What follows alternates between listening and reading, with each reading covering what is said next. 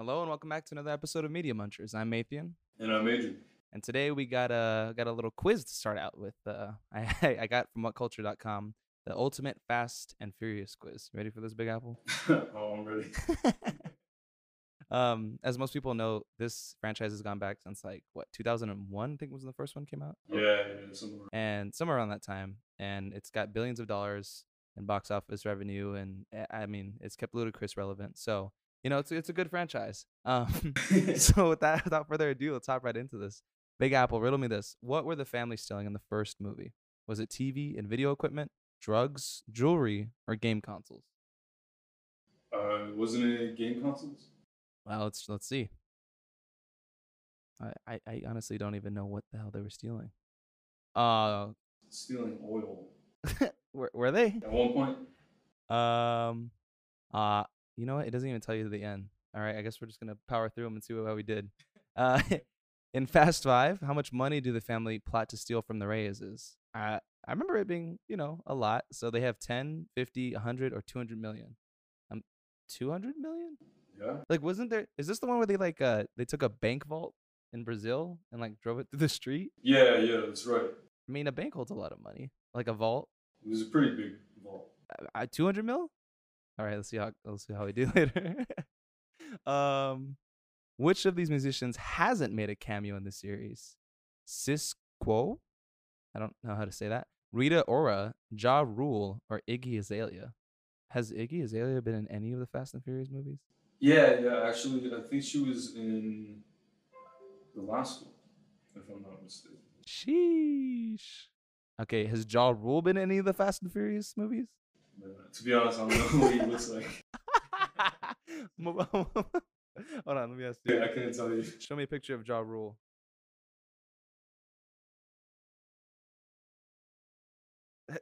Has this guy made an appearance in any of the Fast and Furious movies? No, not that I remember. You know, I'm gonna go with Ja Rule. all right, all right, all right. How did Dom's mom? Whoa.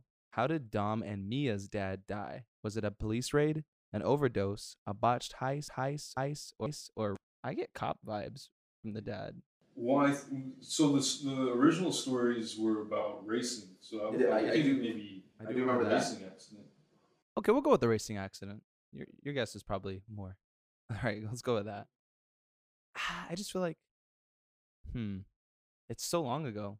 We need to do like a marathon at some point. Yeah. Which uh, okay, here we go.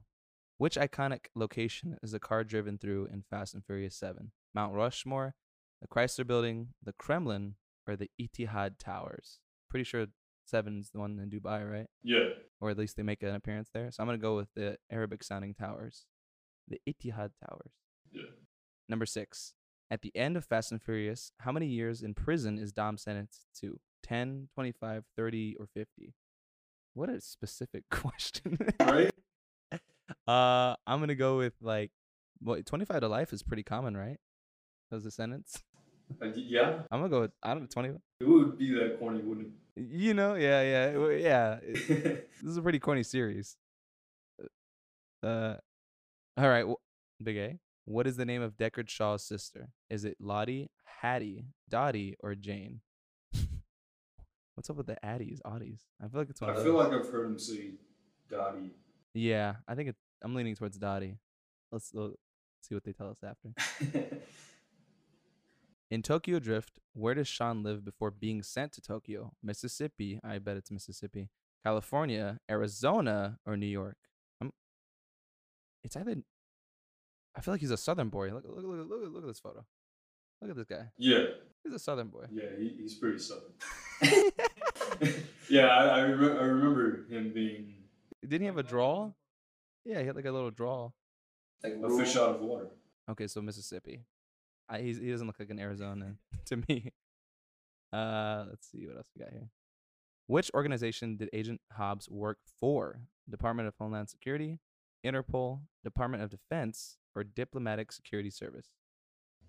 Um, I feel like do they use real services names in these franchises? I feel like they don't.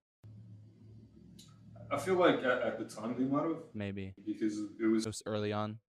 yeah it wasn't far into the camp yet. I'm gonna.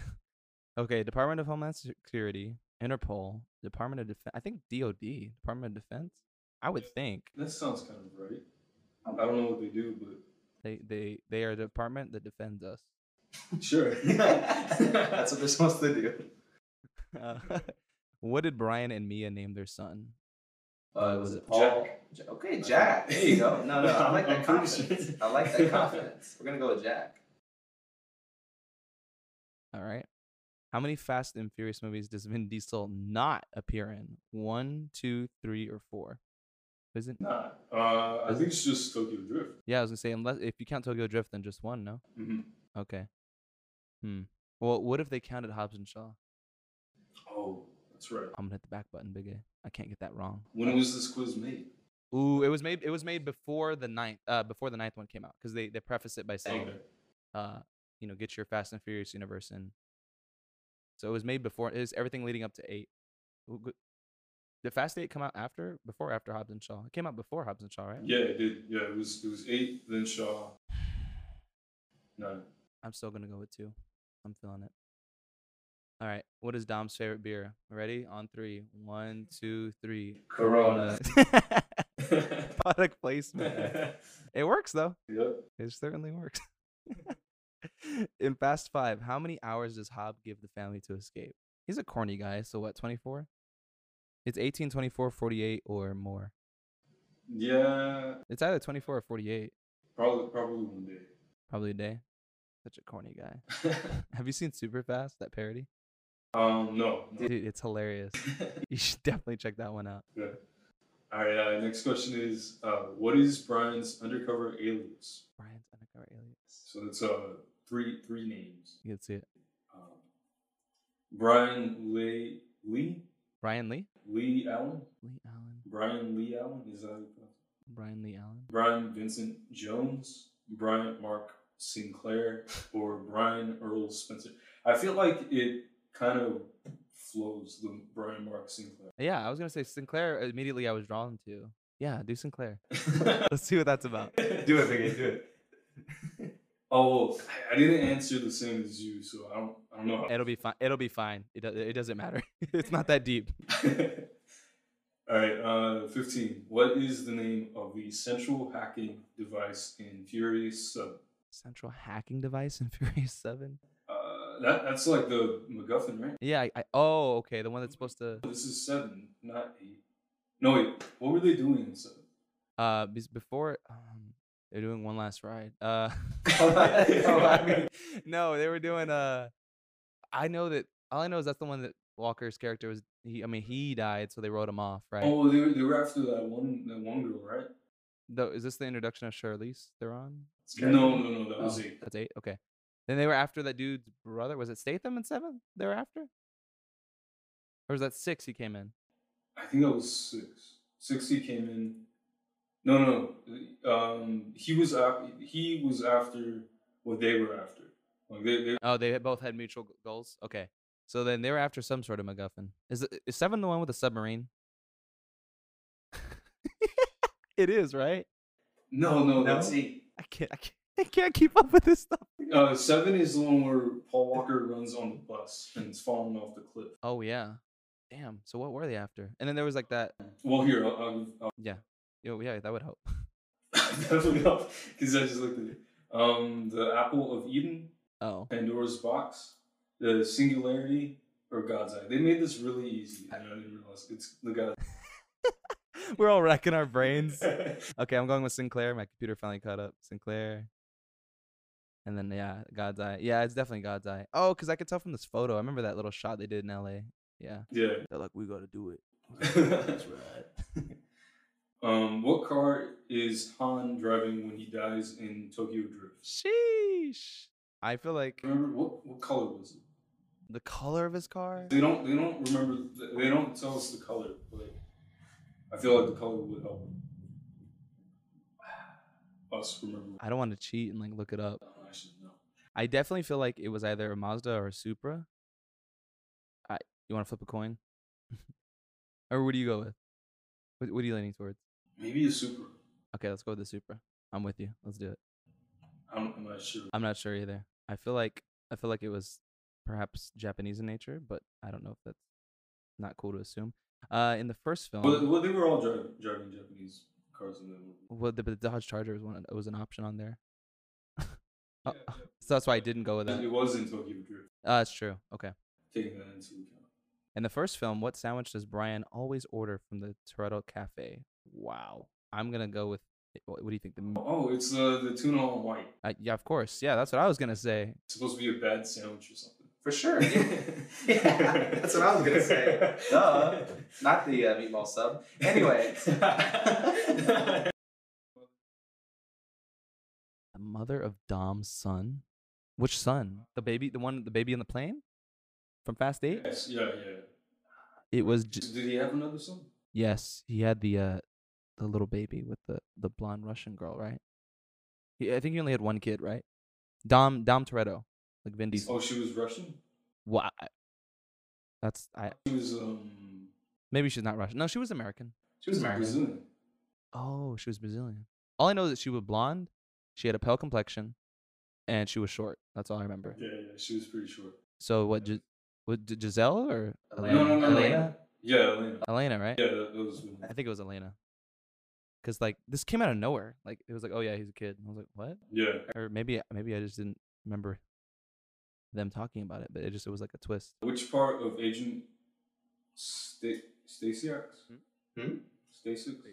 Oh, maybe that's that. Is it that dude, What the did- Ego, the Living Planet looking guy? Oh, Is that um, him? No, no, he's um Mr. Nobody. Oh, okay. That's right. You're right. You're right. He's- Uh, who is Stacy?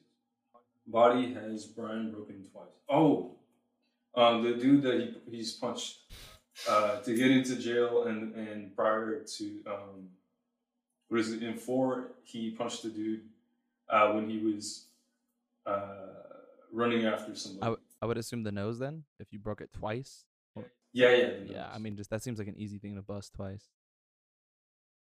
I don't even remember Agent Stasek. That's sad. yeah, he only he only like popped up. I think maybe tw- All right. he was in four and he was in uh five. I. I really need to rewatch these. I only remember like the big action events and like a couple of small details. Yeah. Like, anything, before, five? It's it's been a minute. okay, okay, I got you because you're gonna you're good at the specifics. So wha- number twenty. What was the number of Dom and Mia's house? 1982, 1327, 1573, or 2120? I, f- I feel like it was a short number. Okay, all right. Humble, three digits, 982. All right. Yeah, yeah, yeah. We'll go with that. We'll go with that, Big A. Oh my God, I scored 50%. what did you get? Only the most hardcore Fast and Furious fans will get anywhere near 100% on this impossible quiz. Well, they didn't advertise it as impossible, but uh, oh, okay, they'll tell you what the right ones were. All right, ready? Number one, speed run. What were their family stealing? Uh, it was actually TV and video equipment. That makes sense. Yeah. Okay, in the Fast Five, how much uh, money did they plot to steal from Reyes? 200K. So I was right on that one. I don't know why it said. Oh, no, I wasn't. It was 100 million. Shit. All right. Which of these musicians hasn't made a cameo? Sisqó. Yeah, I don't even know who that is. All right. How did mom and Dom? How did Dom and Mia's dad die? A racing accident. Yeah, good call on that one. Nice. All right, and then which iconic location? Yeah, we knew the Etihad Towers. All right, how many years is? Hey, 25. 25 years. He was Uh, right right on. on. what is the name of Deckard Shaw's sister? Hattie. Wow, what a British name or whatever. Um, in Tokyo Drift, where does Sean live? Arizona. I knew it was either Mississippi or Arizona. All right, which organization did Hobbs work for? The DoD. Nope, it was the Diplomatic Security Service. Uh, I knew it. I was like, watch it be some corny, non-real service, and sure enough, the DSS. they named their son Jack. Good one. You got that one right out of the bag. How many does Vin not appear in? Two. I was right about that one. oh, okay. So they, they did. They did count Hobbs and Shaw. Yep. Okay. So, what is Dom's favorite beer? Of course, Corona. How many hours does he give to escape? Good call. Just a day. 24 hours. Mm. What is his undercover alias? Brian Earl Spindler. Spindler? Spillman? Spilner. Yeah. Wow. Wow. Generic. Um. Well, I guess that's the point. What is the name of the central hacking by God's Eye? We knew that. What is he driving? The Mazda. Ugh. Oh, okay. Close, close. I knew it was between those two. And then in the first film, which sandwich does Brian order? Yep, tuna and white. Elena was the mother of Dom's son. Got that. Broke his nose. That was easy. And then 1327 was the house number of Dom and Mia. Okay. All right. I wonder if that has any significance, like besides it just being. That's the number of movies they're gonna make. yeah. no, I yeah, I know what you mean. Like, is there is it gonna come into play later? Honestly, I really feel like whoever made this quiz was just like, let's do something really obscure, and then they was like, what's the house number? like, I. But it would be interesting. I don't how do, how would that even play in? You mean I don't know. maybe it's like a maybe it's like a code for like a briefcase bomb, but it's like a nuke Yeah. in in fashion. Anyway, that was our uh, ultimate Fast and Furious quiz. We'll be seeing Fast Eight whenever we get around to it. Or nine. We're on nine now. yeah man. Do you think they're gonna go to space in ten? Or are they already? I Are they think ready they already did. with a rocket and the trailer? The Yeah. rocket car? They better go to space. I better see him in space. I want to see like uh, who's in the car. Is it is it Ludacris and uh, uh, yeah, uh. Tiger Scoops. Tiger Tyrese Gibson. Gibson? Yeah. He's gonna fly by the ISS and be like, "Oh shit, astronauts!" I don't know. all right, all right. We'll take a brief break and we'll be right back. Make sure to check out our friends over at the Actors Network podcast, available everywhere. All right, and we're back, and we're gonna start our review on Superman Lois episode eight, "Holding the Wrench."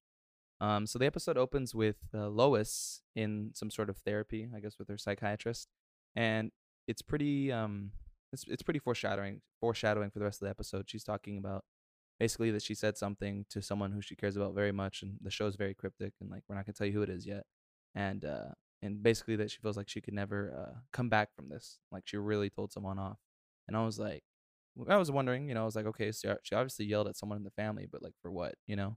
I was like, is her, you know, relationship with her husband destroyed, or like, what can you really tell your husband? you know what I mean? I was like, what are you gonna tell him? Um, but I was just curious, and so like they dropped that on this, and we get right into uh, the other scene, which is um the Man of Steel meeting with Irons in the darkly lit interrogation room, and concluding that he's from a parallel Earth. You know, he says he he talks about uh John Henry John Henry Irons' backstory and how he stole his identity or whatever, and um and then not too long after that, we have a brief a brief flashback revealing how Irons traveled from one universe to ours using some sort of portal and like a fight with uh, the evil Superman.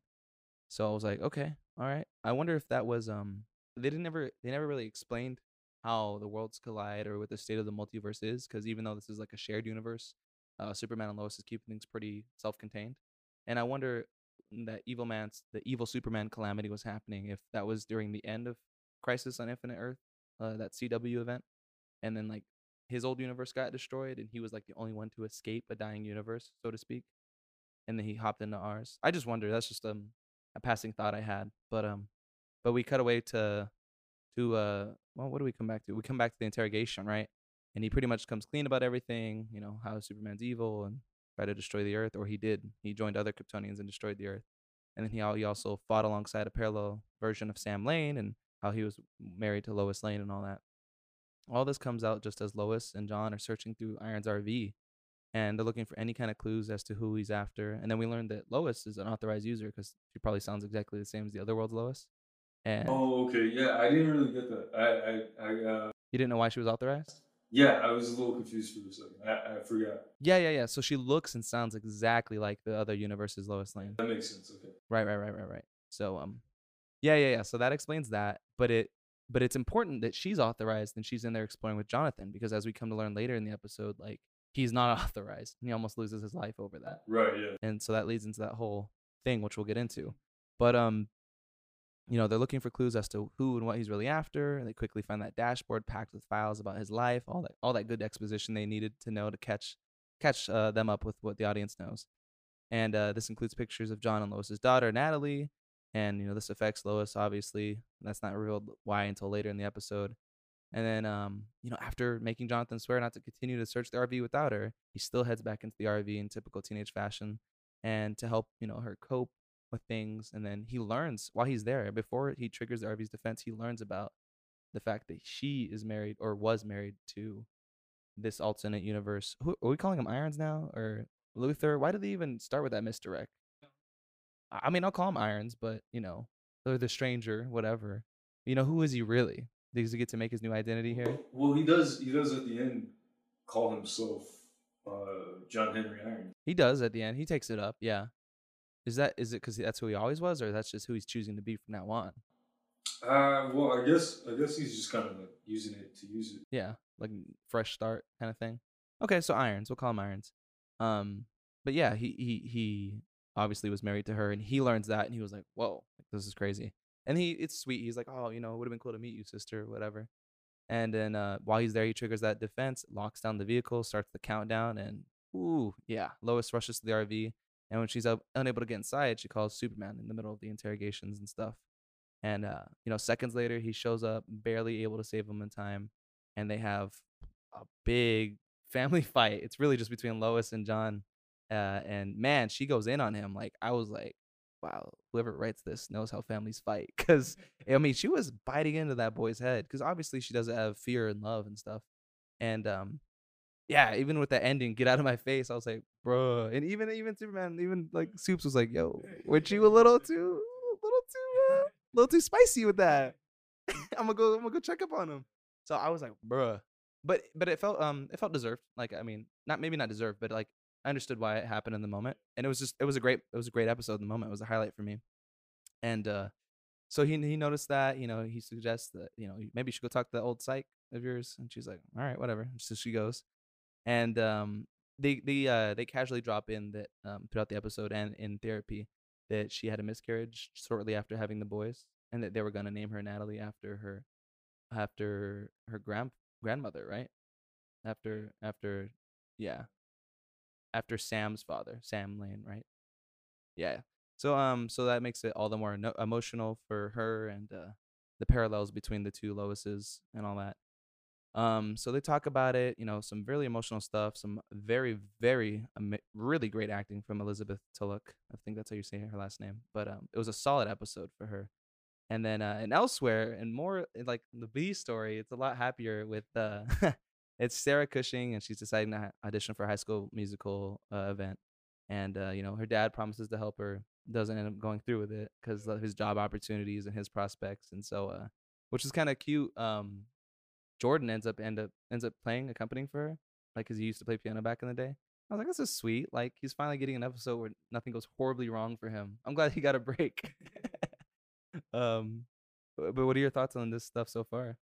Yeah, um, I, I thought it was um nice seeing seeing that the B plot. Um, Mhm. and that that, that uh, No, it's cool. It's, I, I going off of what you said, it's it's a palate cleanser because uh, instead of Jordan whining like he does every episode about something, he's actually having like a, a decent go of things, and he's still kind of uh you know he's still obviously lying to Sarah, but I mean out of necessity or whatever, and uh things. Wait, did anything?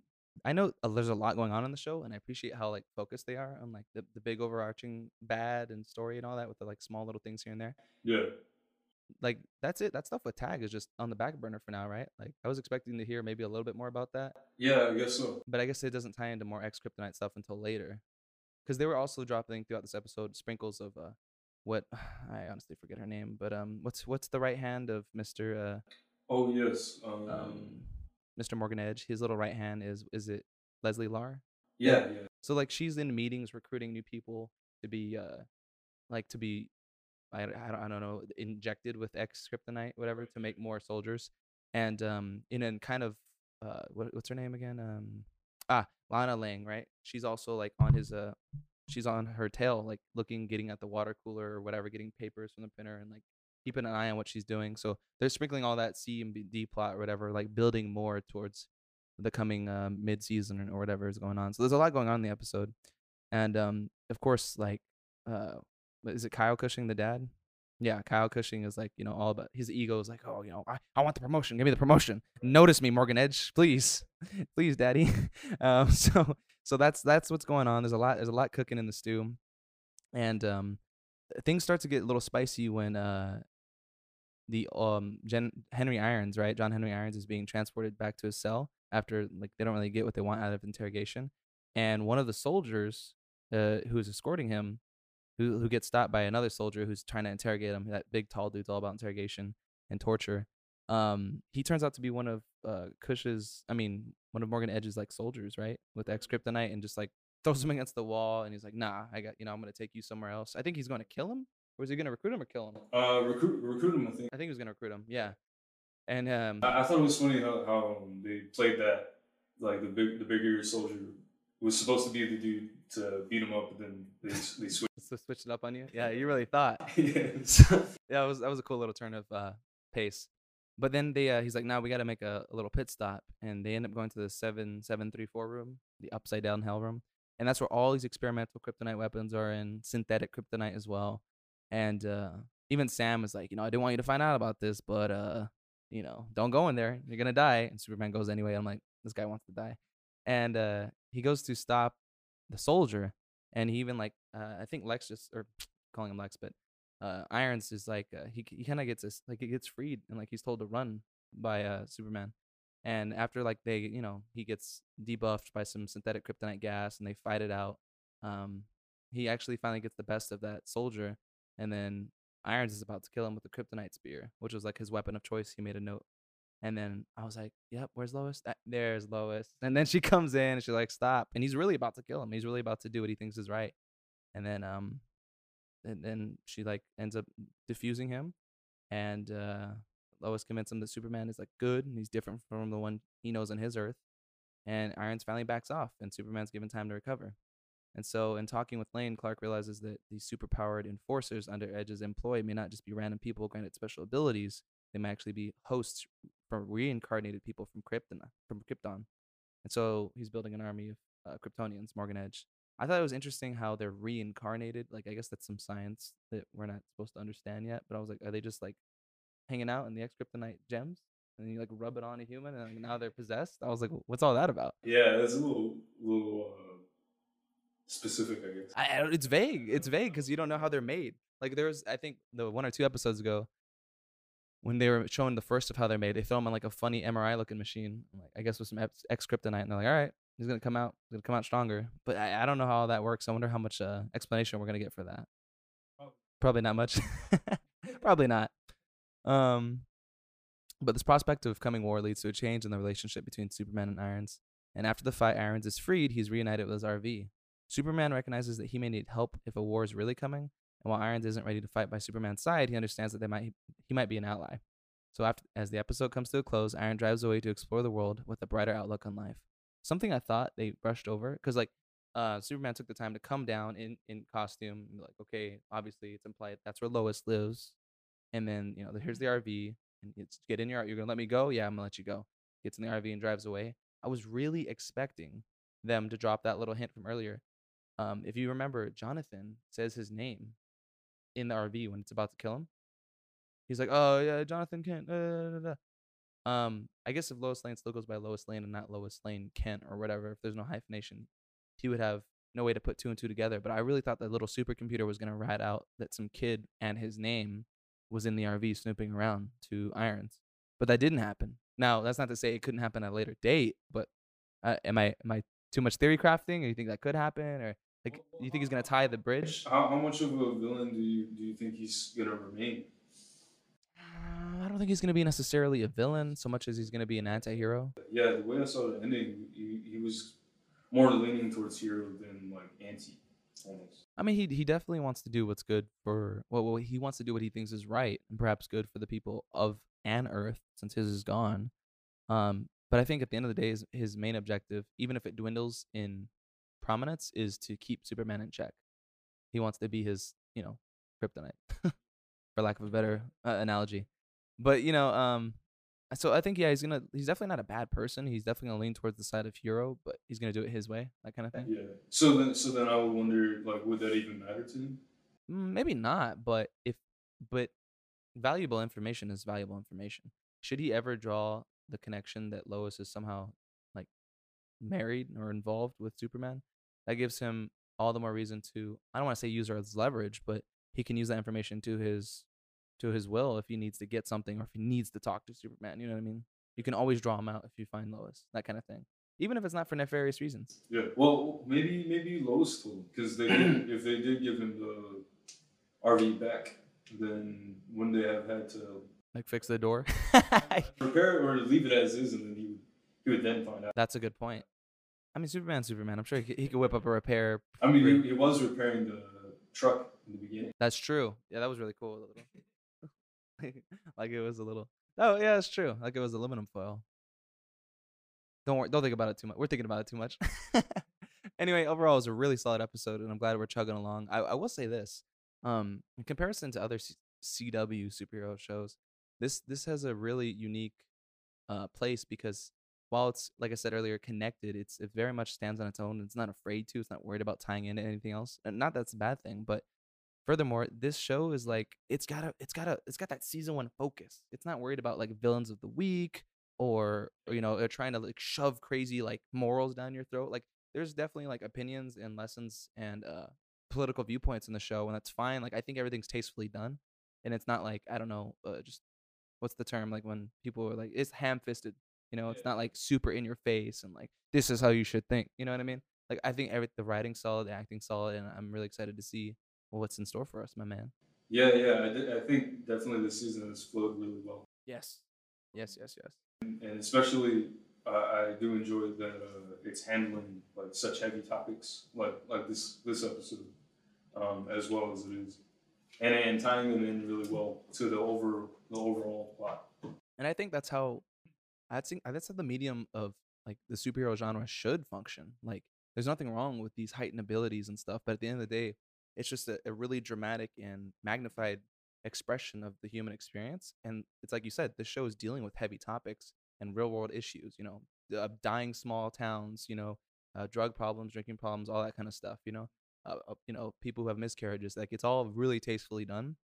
And it's it's not something you expect from I don't know, like I don't want to say daytime television because it's not really that, but like it's just a, it's it's just not the Flash. You know what I mean? Like well, it's over.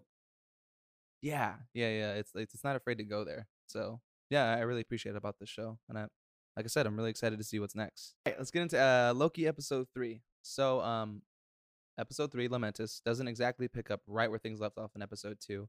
Uh, instead, we pick up in this little uh, fabricated flashback of source between we'll call her Sylvie, as we learn later in the episode, and uh, Hunter C20. And while they're really physically in that little futuristic, what was it, Rocksmart, uh, that little Walmart knockoff, eh, they're really there. But um, we're getting this gentle interrogation uh, as on details as to who protects the timekeepers and where they can be found. And uh, as Sylvie's working on getting the information, sometimes uh, I forget her name. I guess Hunter C20, who has like a somewhat stronger mind, starts to kind of like snap out of it, and so she has to kind of like Sylvie has to like skip time and bring her back and calm her down so she can coax that information out of her. I thought it was a really interesting way to look into how exactly she does what she does. Her little, I guess, mind intent enchantment or whatever. So back in the present, uh, Loki's in tow uh, behind Sylvie as she's trying to basically raid and take down the TVA. Right, part of the way through it, they uh, get stopped by some guards, and Loki ends up like getting into a scuffle with her herself. And um, as they're fighting, they get teleported into, I guess, another planet. Right? Is it Lamentis? Lamentis, exactly. And it's like uh one of the worst apocalyptic events. Like no one's surviving it. Like that's that's pretty much what it is. And the little batteries to the teleporter uh, die. They need to find a way to recharge it. Before any of that can happen, asteroids are falling on them. They have to run. They have to flee. They end up going into some sort of I don't know, like hut, some excavation site hut, some construction site hut, and they bicker at each other. There's some weird tension for a second there. Did you feel that? There was some weird like they were gonna kiss, they're not gonna kiss. Uh, well, I, I, kind of saw it as her trying to enchant, like Ah. purely just trying to enchant her. Okay, cool. That makes way more sense. Like, yeah, using it to her advantage, like pretending to be one way to get another thing. That's that's very Loki of her. Um, so that makes sense. And then that briefly, like that immediately goes away, and uh, they're they're trying to figure out what they're gonna do, and basically they come to the agreement, the understanding that they need each other, because Loki like does some sort of disappear magic and like hides it on his body. He's like, Yeah, I, I liked how he kept like doing the hand gestures and popping out and popping back in the Like, knives. like the daggers. It yeah, just like kept happening. dude, he's And he was he was like on ready, and then he was like relaxed and like going going about the conversation. And then Yeah. I love that. so um uh shortly after that, uh let's see. They, they they call that truce like we said and they decide, you know, they need to find a power source so they can get out of Dodge. Uh this leads to an awkward encounter with that one woman left behind in an abandoned an abandoned settlement. I got very um I got what was it? Uh, I got like Mandalorian vibes like on this like old it felt a lot like that. And um he she uh Sylvia knocks and then basically gets blasted like I don't know 30 feet back. And then Loki finds like an old picture and he pretends to be her old dead husband. And like she was like, he was never that nice to me and shoots him too. yeah. And so I liked how they both failed at their attempt. yeah, yeah, yeah. like whatever, whatever. to, to swindle that woman. Yeah, yeah, yeah. I thought, but it was cool seeing the different little styles, and then they both failed, like you said. Yeah. And but they still end up getting the information they need because I mean, like the lady thinks, oh, what the hell, we're all dead anyway. Mhm. Um, so they end up uh, finding out that they have to go get on a train that will take them to an arc or the arc, whatever. Uh, the last chance at evacuating Lamentis one before it collides with a, a moon or a planet. I forget what it was. One or the other. Is Lamentis the moon or the planet? Think Lamentis is a planet. and then the moon is coming at, yeah crashing into them that's right. And so loki comes up with a plan to get them on board the train. So as opposed to like going and murdering everybody loki's like no no no we're gonna do things my way. Uh, so he impersonates a guard and with some help from sylvie's possession trick they squeeze their way on board into a comfy carriage for the rich. Um, once on board they end up drifting in surprisingly personal conversations about their respective mothers. Uh, loki you know he he talks about their magical abilities and like how uh, was her name freya Uh, Frida. Freya. How Freya, uh, his mom, teach basically taught him how to do magic, and uh, taught him everything he knew. And she reveals how she's um she's like self-made, like she taught herself she taught herself everything. I don't know how much of that is true or how much she's hiding or lying to Loki. Well, wasn't it revealed that she was always being hunted by the um, timekeepers or something? Something similar to that, because she says she didn't know her mom. Right, right. So she was, She's always been hunted. Like, I, I guess. um, she's super vague. She's very vague, and um, So anyway, they you know they have their respective differences on the nature of love and all kinds of stuff, and it's a nice little look into their psyches, so to speak. And then um, she asks, you know, if she ha- if he has any significant others waiting for him, you know, a princess or a prince. He says a bit of both, and uh, so yeah, they are like LGBTQ characters. But what's cool is like uh, in real life, Loki's also been like like in the in the lore, yeah. Well, not only in the comics, but in like actual mythology, he's actually like he's even been a horse, and like had sex with another horse, and then there was a six-legged horse, and then Odin rode that horse. Yeah, Loki gets around. Yeah, he doesn't care. Look it up. It's a real thing. Uh, wasn't he a frog at, some point? Uh, yeah, or and then a snake too when he bit Thor. But I mean, I guess that's in the MCU.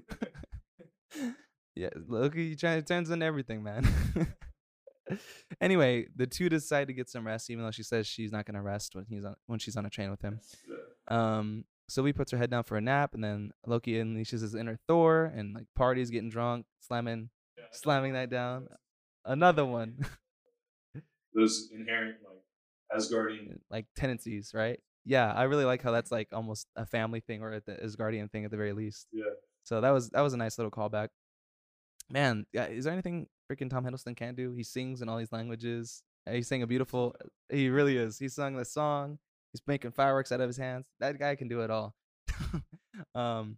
Anyway, the party gets inter- interrupted. One of the passengers quite rightly notices something off with the intoxicated and guard uniformless Loki, because he totally like he gets out of his own disguise, and I'm like, why would you? I mean, I understand you're drunk. I he was, yeah. He just he let down his guard. And um, so of course guards arrive asking for his tickets, and Loki's like, uh, and then ends up like busting out of the window, and uh, Sylvie dies after him, but not before that fight. Didn't they get into a pretty awesome fight before that? Yeah. Yeah, there was all kinds of amazing choreography. You know, glasses clashing, heads smashing into bars. It was beautiful. and then um, the tumble ends up leaving the TemPad broken beyond repair, making the situation even worse. And uh, as we'll talk about later, this episode just goes from like or like worse to worse to worse to worse to worse. Like, and they and by the end of it, they really they really leave you thinking, okay, these people are gonna die. So I'm really interested to see how it picks up in episode four because obviously someone's gonna intervene. My my bet is that it's Mobius or something. What do you think? Yeah. I know I know we're getting ahead of ourselves, but like, there's no way there's three episodes left. You know what I mean? Oh, you, you think they're gonna add? No, no, no. I'm saying there's. It's obvious. I'm saying it's obvious that they're not gonna die. But like that's they they, they spend the whole episode trying to push you towards that thought, which I thought was interesting. Oh, okay. I, I didn't really see it as that. I, Really? it, was, it was just like I just all the way through assumed like they're they're gonna survive, but I, I just want to see. No, of course. No, and, and and that's what I assumed as well. No, what I'm trying to say is from a story story point, and I understand they, they use this as a as a for the characters to make them think, okay, we might really die, and so like that would explain why they kind of opened up to each other a little bit, and why Loki got so drunk and doesn't care, because if he is gonna die, he's gonna have a hell of a fun time before he goes out, right? Oh, okay. So I'm saying like, okay, maybe not the audience, but the characters at the very least are led to believe they're gonna actually die there. You know what I mean? Ah, okay. That's- I, I just saw it as as them like having them work together and then being them like them being the same, essentially the same person. The same person but with different backgrounds. I mean, yeah, it definitely does a lot to build their relationship towards each other. I'm agreeing with everything you're saying. I am. I just thought that was interesting that like we, we see all kinds of cool abilities. I mean, by the end, like after they get out, they they end up finding the ark in that town, and they're trying to get on it. They can't get on it. The guards won't let them on it, and things get worse. The moon starts crashing into it. We see the ark get destroyed by the moon. And they're like, we got to dip. And so they're, they're running through this cool, like futuristic looking city, all kinds of neon and whatnot. And uh, yeah, the tower falls on Loki, and he like uses his like, what is that? Like, what, since when he could, when did he have the force? Like, I believe they, they did use that that on smaller smaller things. um in previous episodes. Like what? Uh, like didn't didn't he uh pull like a book or something in the in the store to hit the one of the guards? That's true. He did do that. That's true. But I, I I'm saying pre the show Loki. When does he use the force? is like is that a new power or am I tripping? Uh, well, I I, Or does it go hand in hand? Of course, of course. I want to say he, he has used something to that effect. That's crazy. Not entirely sure. I don't know. But anyway, I just thought that was cool. I just didn't know why it took so long to see those powers. That's all. Yeah. I mean, I guess it works if um did he ever do it with a scepter? Or did he ever like because if you think Well, about he it has he has like what is it, like made it appear.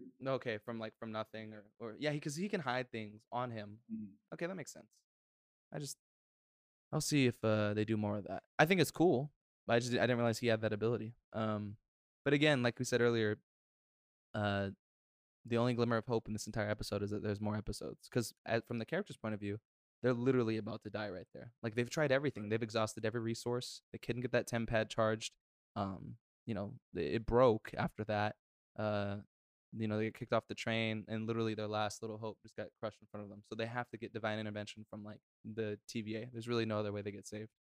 I wonder how they find them amidst all the chaos because while while they're doing all of that, the TVA and all of its agents, except maybe Mobius, who's probably looking for Loki, um, they're all busy stopping like all these branch timelines from redlining, like everyone on the force basically. So it's gonna be really interesting to see how all that fallout happens at the beginning of episode four. So, but yeah, any final thoughts? Yeah, I'm interested in seeing um, how they how they resolve it. Of course, of course. Do you think that do you still are you still firmly? I mean, we haven't seen much to to think otherwise, but do you still believe that the TVA is going to end up being the bad guy at the end of the day? I mean, because they hinted at it with the fact that people are, like in this episode, people are not uh created by the timekeepers. They're actually people. Yeah, they're variants. They were from the timelines. Exactly. As, as Loki was. Um, Which I mean, makes may- sense. Maybe they're not entirely villains. Hmm. Maybe maybe it's like just their certain point of view, sort of thing.